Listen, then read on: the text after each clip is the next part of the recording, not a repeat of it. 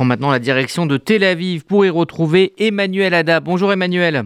On parlait donc effectivement de l'aide euh, israélienne euh, qui est arrivée euh, hier soir en Turquie. Oui, la délégation de Tzal est arrivée en Turquie avec 150 soldats de, de Tzal. Elle est dirigée par le colonel Golanvar. Il s'agit de la 30e mission de l'unité de Tzal au cours de ces 40 dernières années. Et le nom de cette mission est Branche d'Olivier. Benjamin Netanyahu a annoncé qu'Israël enverrait aussi une délégation en Syrie, malgré les rapports hostiles qu'entretiennent les deux pays. Mais la Syrie dément avoir demandé de l'aide à Israël.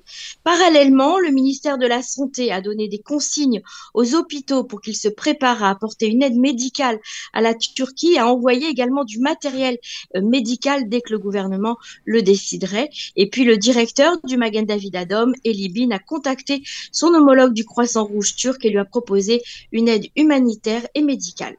Hanoun, c'est le nom de la localité que souhaite créer Benjamin Netanyahu près de la frontière avec la bande de Gaza.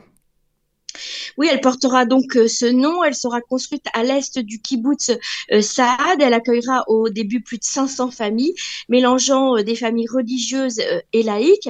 Le ministre de la Défense, Yoav Galant, qui était initialement impliqué dans les projets de cette nouvelle communauté lorsqu'il était ministre du Logement, a décrit cette initiative comme la réalisation pratique de la vision sioniste. Il a également déclaré que le renforcement des communautés dans le Negev et autour de Gaza en ce moment envoie un message très clair face aux menaces qui pèsent sur la, région. Nous établissons des communautés pour renforcer notre présence. Et puis Israël se prépare à l'arrivée de la tempête Barbara. Elle devrait s'abattre sur le pays jusqu'à jeudi elle est déjà bien là, euh, Barbara, puisque euh, aujourd'hui les experts annoncent que ce sera la journée la plus froide depuis le début de l'hiver. Les vents euh, soufflent et sont extrêmement violents. Ils peuvent aller jusqu'à 100 km heure. La compagnie d'électricité a augmenté ses équipes sur le terrain afin de répondre au plus vite aux coupures d'électricité qui ont lieu.